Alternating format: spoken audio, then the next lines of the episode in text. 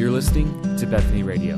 More content is available on iTunes or online at BethanyBibleLeroy.com. All right. Well, why don't you turn in your scriptures to Romans 1? We don't have to figure all that out. Let's go to the Word. Romans 1. I'm going to read again. We, we left off kind of kind of midsection. We, we I divided up these this last part of chapter 1 into two.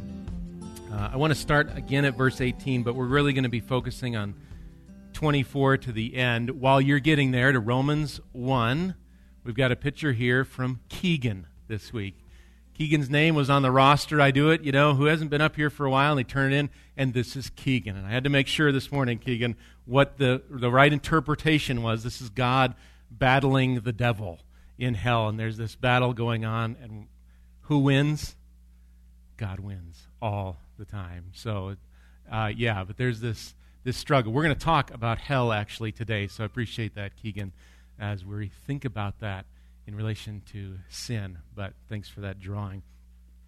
Hopefully, you're there in Romans 1. Let's start in verse 18 and just read to the end of the, of the chapter. We want to hear from this is God's word, so let's listen to Him attentively as we go through this. For the wrath of God is revealed from heaven against all ungodliness and unrighteousness of men who by their unrighteousness suppress the truth. For what can be known about God is plain to them because God has shown it to them. For his invisible attributes, namely his eternal power and divine nature, have been clearly perceived ever since the creation of the world in the things that have been made, so they are without excuse.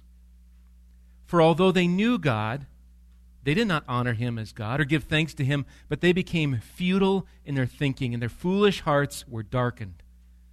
Claiming to be wise, they became fools and exchanged the, glo- the glory of the immortal God for images resembling mortal man and birds and animals and creeping things. Therefore, God gave them up in the lusts of their hearts to impurity to the dishonoring of their bodies among themselves, because they exchanged the truth about God for a lie, and worshiped and served the creature rather than the Creator, who is blessed forever. Amen. For this reason, God gave them up to dishonorable passions, for their women exchanged natural relations for those that are contrary to nature. And the men likewise gave up natural relations with women and were consumed with passion for one another. Men committing shameless acts with men and receiving in themselves the due penalty for their error. And since they did not see fit to acknowledge God, God gave them up to a debased mind to do what ought not to be done. They were filled with all manner of unrighteousness, evil, covetousness, malice. They are full of envy murder, strife, deceit, maliciousness, the gossips, slanderers, haters of God, insolent, haughty, boastful, inventors of evil, disobedient to parents, foolish, faithless, heartless, ruthless. Though they know God's decree that those who practice such things deserve to die, they not only do them, but give approval to those who practice them. Let's pray again. Lord, we're in an important part. All of your scripture is important. This is your word before us. Would you be, as Mill prayed, would you be merciful and gracious to allow us to understand the depth of sin and depravity in mankind? Lord, there are sermons and, and encouraging, and we ought to come out encouraged for the cross, for Christ. But let us get to the heart of what you're saying here in your word today. And we pray that by your Spirit. Only by your Spirit do you reveal these things to wayward hearts. And so we do pray that you'd open the eyes of our heart now as we meditate on this portion of your word.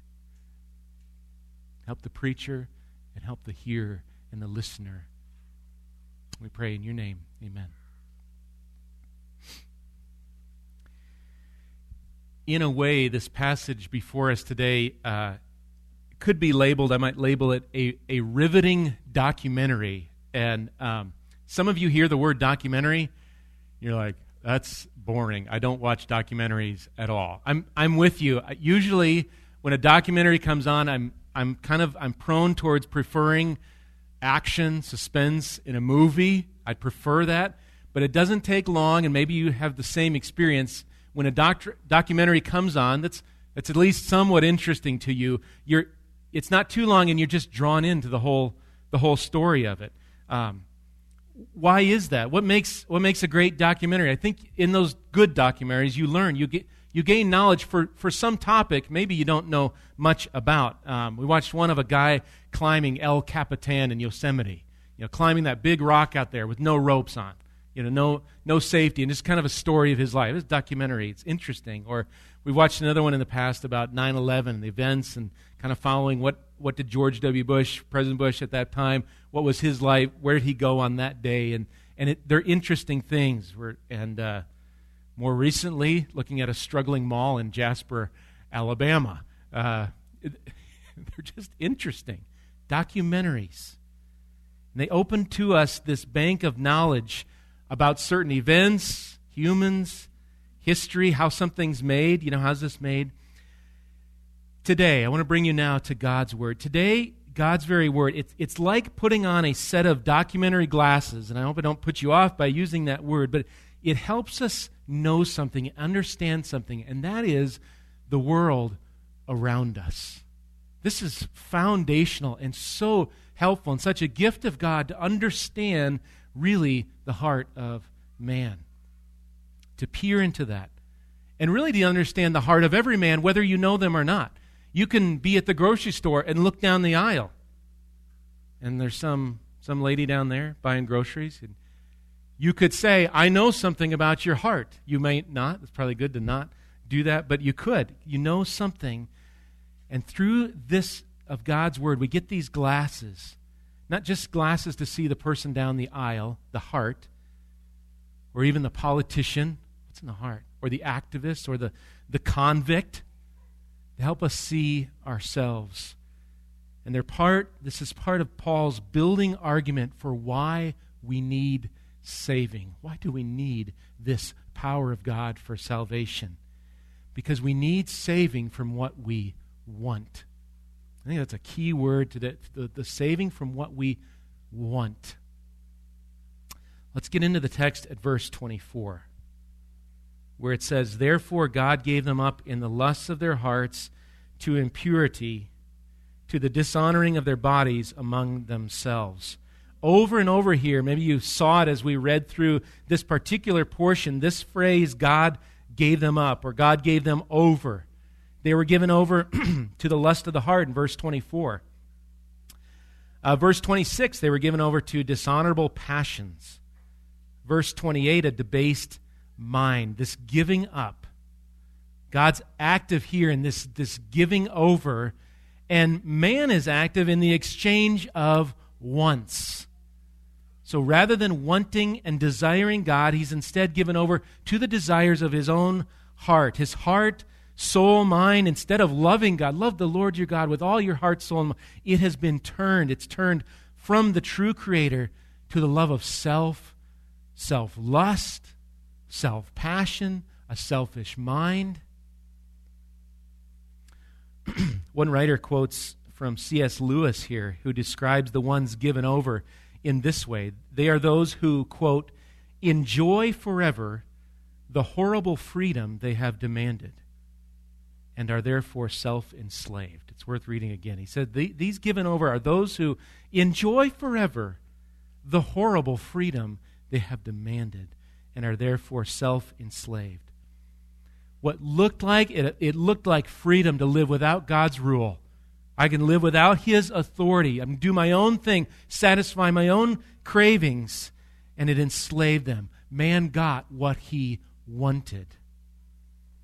Luther writes of this bondage to sin. He says this He says, Man, without the Holy Ghost and God's grace, man, without that, can do nothing but sin. He proceeds therein without intermission, and from one sin falls into another. And here in verse 24, it's called the lusts of the heart. God gave them up in the lusts of their hearts. It means this it can mean to have a, a desire. I think that word desire, want, is helpful. A desire for something forbidden, a craving is maybe another way to say it. The, the craving of the heart, the desire of the heart. It's the result of this exchange of God that we looked at even last time in His glory. Here we're going to see it's exchange of God, the God of creation, His truth for lies.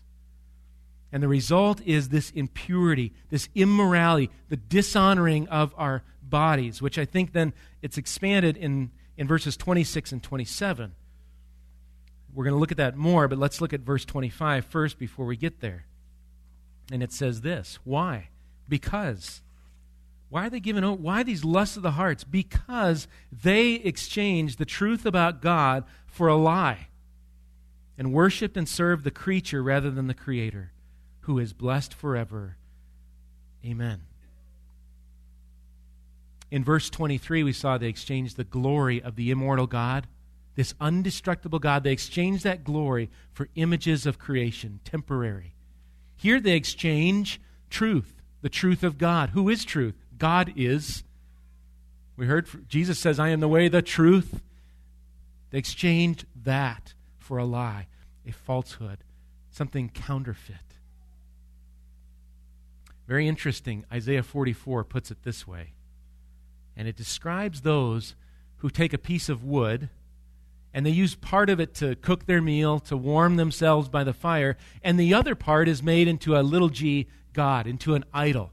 And Isaiah 44 just brings this out in, in go, looking at this person who's who gets the wood and, yeah, I'm going to warm myself, cook my dinner, and worship this thing. It says there, they know not, nor do they discern, for he has shut their eyes, so that they cannot see, and their hearts, so that they cannot understand. No one considers, nor is there knowledge or discernment to say, Half of it I burn in the fire. I also baked, baked bread on its coals. I roasted meat and have eaten. And shall I make the rest of it an abomination? Shall I fall down before a block of wood? Verse 20 of Isaiah 44 says, He feeds on ashes. A deluded heart has led him astray, and he cannot deliver himself or say, Is there not a lie in my right hand? God, in his judgment and wrath, he has blinded eyes and hearts. He's not unjust in this. Man, in fact, is the one who has walked away and abandoned and sought after the lie instead of God. And these ones, it's described this, this think of it, they're feeding on ashes. Probably your parents, kids would not recommend you try this. You can just taste the, dr- the what kind of meal are ashes? It's terrible. And that's that's what they're that's what they're feeding on. They don't know it. They don't realize this lie in their hand. Instead of them being those in awe and worshiping and serving the creator, they'd rather bow and serve creation. I'll take the lie instead of the truth. You notice, though, in the midst of verse 25 at the end, Paul breaks into praise of this creator. It's, a, like Paul just can't help it. I mean, there, there's this talk of futile thinking, foolishness, exchange, and Paul just, just kind of stops and erupts in the praise of the creator. He's not a temporary idol, he's not ashes. He's infinitely more, and he's blessed. And he's blessed forever. He will never turn to ashes. So Paul worships. He's blessed. And so, verse 26, though, follows the results of this exchange of truth for a lie. I'm going to read uh, 26 through 27 here. For this reason, God gave them up to dishonorable passions. For their women exchanged natural relations for those that are contrary to nature. And the men likewise gave up natural relations with women and were consumed with passion for one another men committing shameless acts with men and receiving in themselves the due penalty for their error. Once again, God's gave them up. He's giving them over to what now? Dishonorable passions, i.e., strong desires, wants. Those who exchange God's glory, they exchange God's truth. They thus exchange natural relations for unnatural. There's a beautiful truth that God has designed men and women for natural, monogamous, marriage relations that are good and beautiful and right and represent the gospel, Paul would say.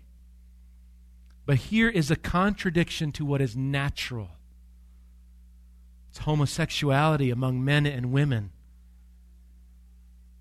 But lest we think it's some unwanted arrangement. No, they are consumed. Men are said to be consumed with passion for one another. Doug Moo writes this Paul uses strong language to characterize male homosexuality. Quote, they burned in their desire for one another, men with men. You hear these words again and again passion, desire, want. You see how much of a heart issue all of this is? It's in the heart. It's, this is not just environmental or a society thing or uh, how you were raised. Those things may affect, they may influence, but it's, it's truth. There's this truth of God that's been exchanged. And so this heart is free to want that which is not natural. Now, all that said, I want to step back briefly and remind us of the context of this letter. What's the context? This, this was not written in the year 2022 in the United States of America. And we might go, well, it sure seems very current, and it sure does. This was written in 57 AD to the people where? In Rome. I found an interesting footnote going along, looking certain commentaries. Leon Morris has a commentary, and he puts this in a footnote. I thought it was quite interesting. he, he says Barclay, I think that's another commentator.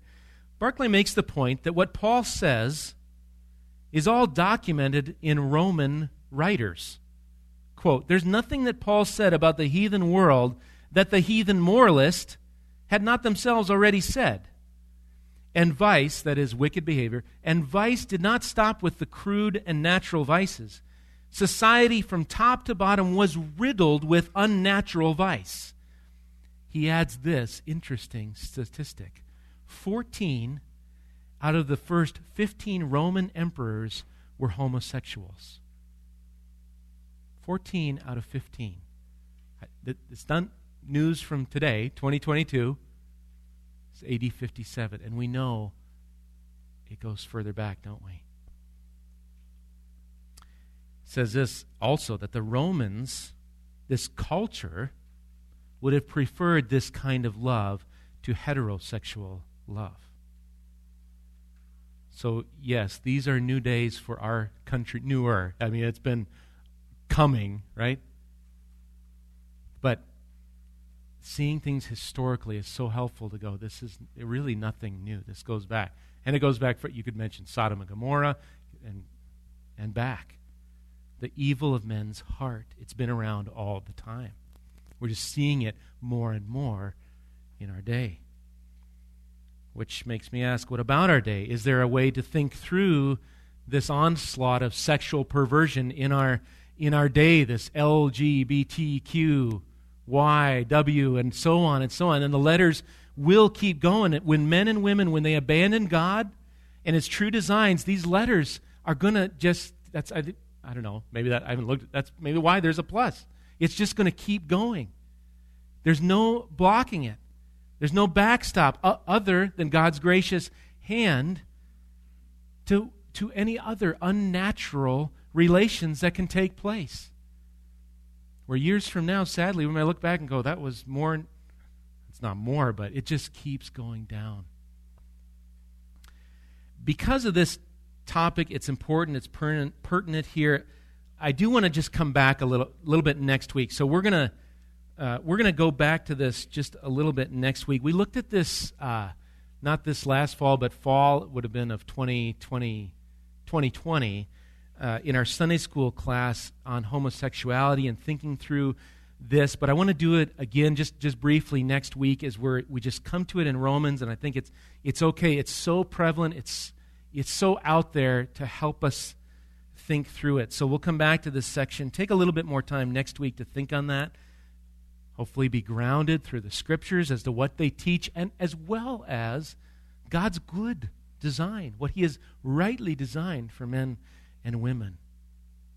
But before we move on, looking at verse 28, there is a nagging question here in verse 27 at the end. And it's, it's this due penalty, receiving in themselves the due penalty for their error. error. And the question, you know, what is this? What's this penalty? I'll just say I'm not altogether clear on everything what it could be. I've got, I've got four thoughts on this. First one, I think, maybe your mind, maybe it, it goes here. It's easy maybe to read in here, well, the, the HIV, the AIDS crisis, that's this, that's this penalty. It could be part of it, but that's a relatively recent development. Um, but there could. Some sort of disease brought on by these unnatural relations connected to the sin. I mean, you picture the drunk driver who drives off the road and dies. There's a result of that, the cause and effect going on. But it seems there's, there's more than just simply the physical penalty. Consider Jude, verse 7.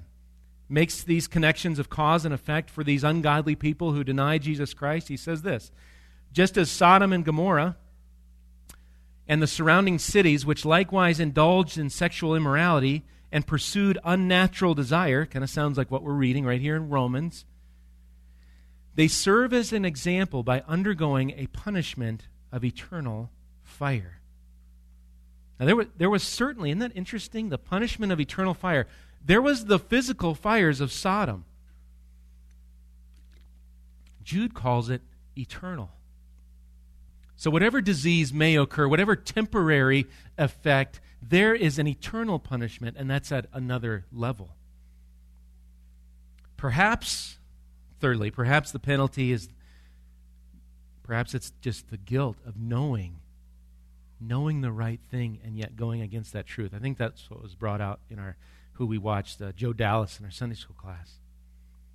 Certainly, there might be physical penalty of this world, but how much more this weight of sin in the sinner's life and heart? Although, remember what we read here? Although they knew God, they did not honor him. It's got to carry some guilt with it, however, you put that guilt aside. Who can know what sort of internal guilt, the remorse, the impurity in the heart is in one so out of line with what God has created and the one who's abandoned it? Now, lastly, I would just point out, maybe in a fourth spot, something else here that these ones we read about, they were consumed with passion for one another consumed with passion for one another. This passion and desire, it's, it's only temporary. It, it will not last. In fact, because it's outside of God's design, it's a counterfeit passion. The, the real penalty is that their passions have been blinded to the greatest delight, the greatest desire being God Himself. And they're consumed with these other passions. Think about the loss. When those passions take us towards sin, any sinner, what are we missing out on? Psalm 16:11 tells us what we're missing out on. Talks about in God's presence there is fullness of joy. It says at your right hand are pleasures forevermore. The penalty is a horrible exchange rate. Trading eternal pleasures for earthly passions that bring guilt. They don't last. They bring physical harm, they bring eternal harm, the eternal punishment of eternal fire. We'll look more at this section next week. Maybe that gives us at least some help towards trying to understand this penalty. Verse 28 introduces our final God gave them up. There's one more. This is the third one. God gave them up. Look at verse 28. And since they did not see fit to acknowledge God, God gave them up to a debased mind to do what ought not to be done.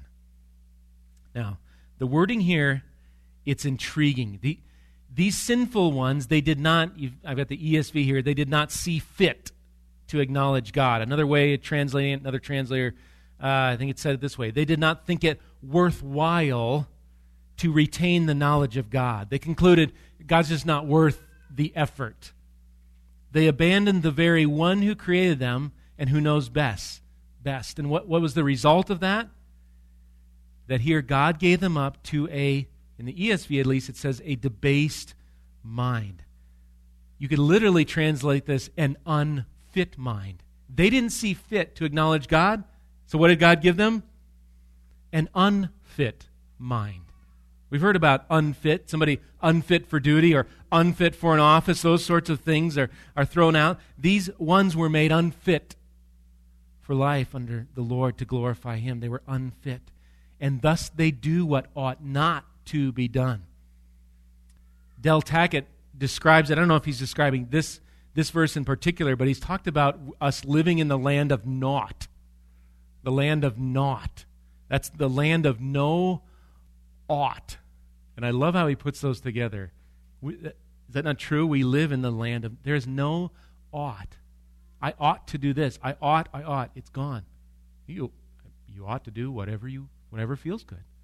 Do whatever comes to mind. Be free. It's the land of no ought. We've lost the ought. So when I make truth my truth and my wants, they trump anything else, and I walk away from what ought to be done I'm unfit. Instead, mankind serves, serve me instead of God. And so, verses 29 through 31 here catalog these sins of a debased mind here. Let's just run through them and just ask yourself if any of these come home to you. Please don't think of your neighbor or your husband or your wife or your kids.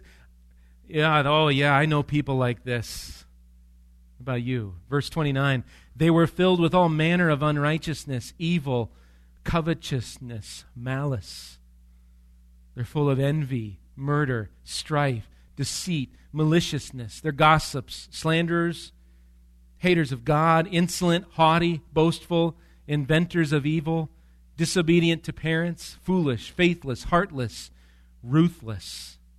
You know, all the all the faithless, heartless, it's not so off. The way that the Greek words here are have some sort of rhythm to them. The first, there's a first set, second set, third set through here. We won't get into all these, but notice here, just notice this, that Paul has dealt with, and we will look at next week the sin of the heart of homosexuality, these, these unnatural relations. It's here. And it's not the only thing here. He's dealing with 21, if you count them up, 21 other debased and unrighteous acts. And again, we're not taking time to go over each one. You could think on each one. But there's an exchange of God's truth for the desire, really, here, I think, of self. There's a progression here. There's suppression of truth, verse 18, who by their unrighteousness suppress the truth. They exchange glory for creation. They exchange truth for a lie. They exchange natural relations for unnatural. They exchange righteous desires, and here's a list of someone whose life and desires is about them. Coveting. What's that about? Me, I want that. Malice, don't treat me that. Envy. Deceit, to get maybe what's good for me. Slander, I look. Boastful. So God's wrath, it is revealed on every man's conscience, and I think it's seen in this onslaught, these 21 here, even of sin and impurity. They are given over. Verse 32 closes this chapter saying this Though they know God's decree that those who practice such things deserve to die, they not only do them, but give approval to those who practice them. What does this tell us? They know. They know. The, the, the one down the aisle, the one around ev- every human heart knows. They know they're without excuse. They know what they deserve for all of this. And yet, in spite of that, still act on and approve that which is contrary to God. There's no such thing here as neutrality with a holy and righteous God. You either bow, creation bows in worship to their creator, or they're bowing in worship to the creation and abandoning him for their own desires, their lust, their passion, and facing eternal separation from God. Death. This is more than some one hour TV documentary. This is the world around us and the heart within us. The heart without a work of God's grace. And those face the same condition given up by God not to do what we don't want, given up to, by God to do exactly what we do want. I want to make what might sound, it sounds controversial to me. I don't know necessarily why, but I think it's true. Maybe I've heard it somewhere before. To think about this no one is in hell, no one is in the eternal fire and punishment who didn't want to be there. No one's there who didn't want that. Now, they may not, once there, they may not want that eternal suffering. But thinking rightly, what is hell? It's in fact the gaining of what man, without God's work, what they want. And what is that? Separation from God. Get me away from that authority and that creator to do my own thing. You want that? Have all you want for eternity. Full speed unless God does a work in this heart, we as well, we are full speed to getting what we want. And we need saving from what we want. Ezekiel 36 speaks of this saving in terms of a new heart, a new spirit given by God. I think we'd call that being born again that God removes this heart of stone and gives a heart of flesh. Not, not a flesh in a bad way. Flesh, I think the idea of softening, a softening towards the Lord, to want Him, to desire the Lord, to want what He wants, that He changes that around to want Him. And God does this by His Spirit as an act of grace. He opens the eyes of the spiritually blind to see their sin and then to see the Savior, Jesus Christ.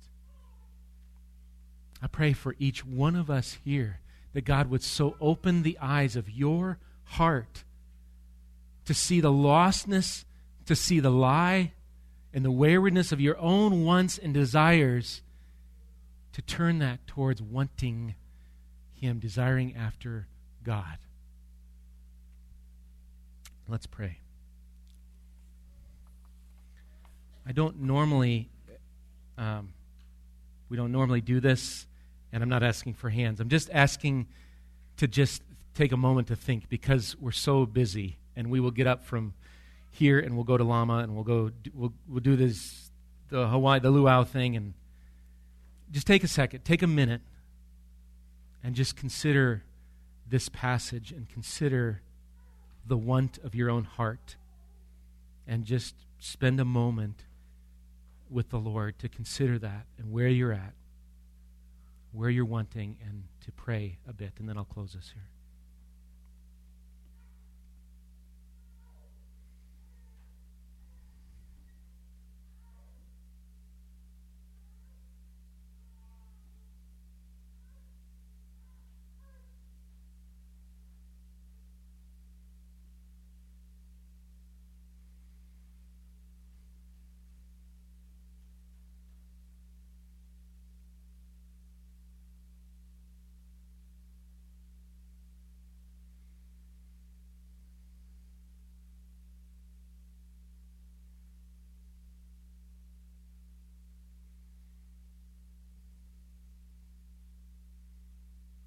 God, unless you do a change in our hearts, we are full speed to getting what we want separation from you. Lord, I pray for any in this room that have not been born again, they have not submitted to your lordship, to come to you, repenting of sin, saying, I'm this one. It's describing me, and looking to Jesus. I pray today they would know the salvation, the forgiveness, not separation, but presence with you forever in eternal joy. And I pray any of us, Lord, we could say, Yeah, we know Jesus. We've walked with him. We even read the Bible this morning on our own. Lord, would you continue to work in our hearts and shave off the sinful man? To put off what is sinful, to put on Christ. The joy of coming to you, you who will never cast us out when we come to you. So, Lord, refresh us. Refresh our desires to want you, to desire you who are worthy of all that forever, all our worship forever. Guide us, Lord, as we think on these things. And I pray this is not just a, a momentary desire, but you continue to grow this on Monday morning and on Wednesday afternoon and through Thursday and through our lives. Mature us in the faith to look to Jesus. Beautiful and true, who we want. We pray for your guiding hand, your miracle working hand in our heart to do this. In Jesus' name. Amen.